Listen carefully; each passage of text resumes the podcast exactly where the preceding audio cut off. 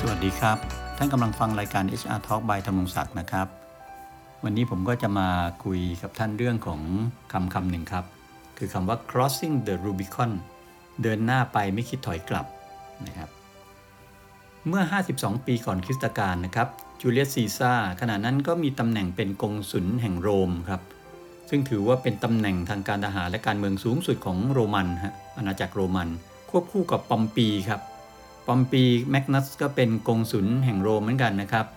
แต่ว่าต่างฝ่ายต่างก็เหมือนเสือสองตัวอยู่ถ้ำเดียวกันนะครับ ก็ต่างช่วงชิง หวังช่วงชิงอำนาจสูงสุดกันทั้งคู่ครับนะคราวนี้ครั้งหนึ่งครับจูเลียสซีซ่าก็นำกองทัพโรมันอันเกรียงไกรเนี่ยประมาณ 60,000 นายเนี่ยไปรบกับพวกกอลซึ่งพวกกอลก็คือเอ่อแถวแถวฝรั่งเศสในปัจจุบันนี้แหละครับ ก็มีที่มั่นอยู่ที่เมืองอาริเชียนะครับ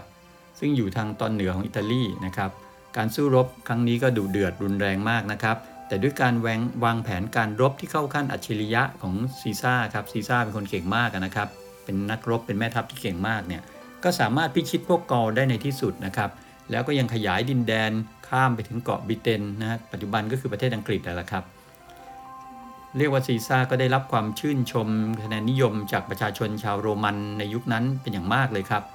ชื่อเสียงของจูเลียสซีซ่าก็ขจรกระจายไปถึงกรุงโรมฮะที่ปอมปีรักษาการเป็นผู้นำอยู่ในขณะนั้นนะนะครับ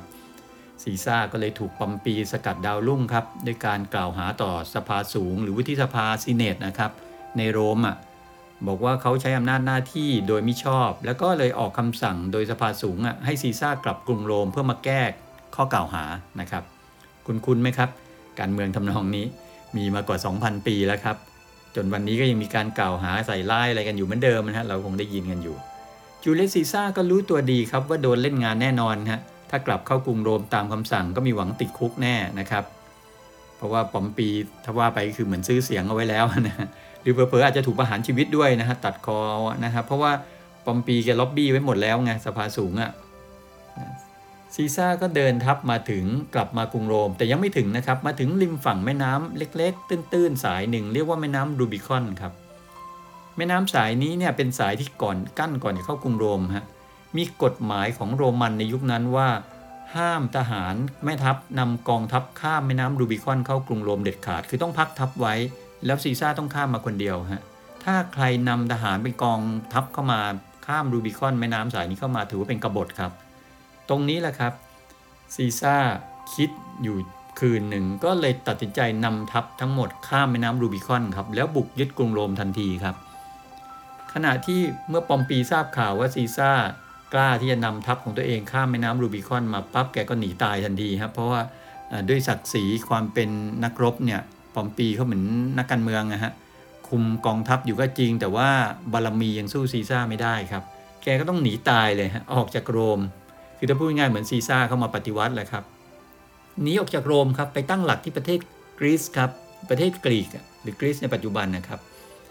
ซึ่งทหารของซีซ่าเขาเป็นทหารที่บอกแล้วเป็นทหารผ่านศึกที่ชำนาญการรบที่น่าเกรงขามสุดๆละในยุคนั้นนะครับ จากเหตุการณ์ครั้งนั้นแหละครับเลยกลายเป็นที่มาของสำนวนคำว่า crossing the Rubicon นะครับหมายถึงการตัดสินใจครั้งสำคัญสำคัญๆที่จะต้องอาศัยความเด็ดขาด คือพอเดินหน้าไปต้องไม่คิดถอยกลับแล้วครับ และต้องพร้อมที่จะรับกับผลทุกสิ่งที่จะเกิดตามมา ผมเชื่อว่าหลาย ๆ ท่านคงเคยอยู่ในสถานการณ์ที่จะต้อง crossing the Rubicon มาบ้างแล้วนะครับ ก็ตรงนี้ก็เลยอยากให้ข้อคิดว่าการตัดสินใจใด ๆ ก็ตาม โดยเฉพาะการตัดสินใจครั้งสำคัญสำคัญเนี่ยเราไม่ควรตัดสินใจด้วยสภาพสติที่มันไม่พร้อม เช่นกำลังเบื่อกำลังเซ็งกำลังท้อกำลังเศร้ากำลังหรือกำลังโกรธ หรือพูดง่ายว่าสุขภาพจิตเราไม่ปกติเนี่ย ไม่ควรตัดสินใจในขณะนั้นแหละครับนะเพราะฉะนั้นการตัดสินใจควรจะอยู่ในสภาพจิตใจที่เรามีความพร้อมมั่นคงซะก่อนนะครับ มีสติ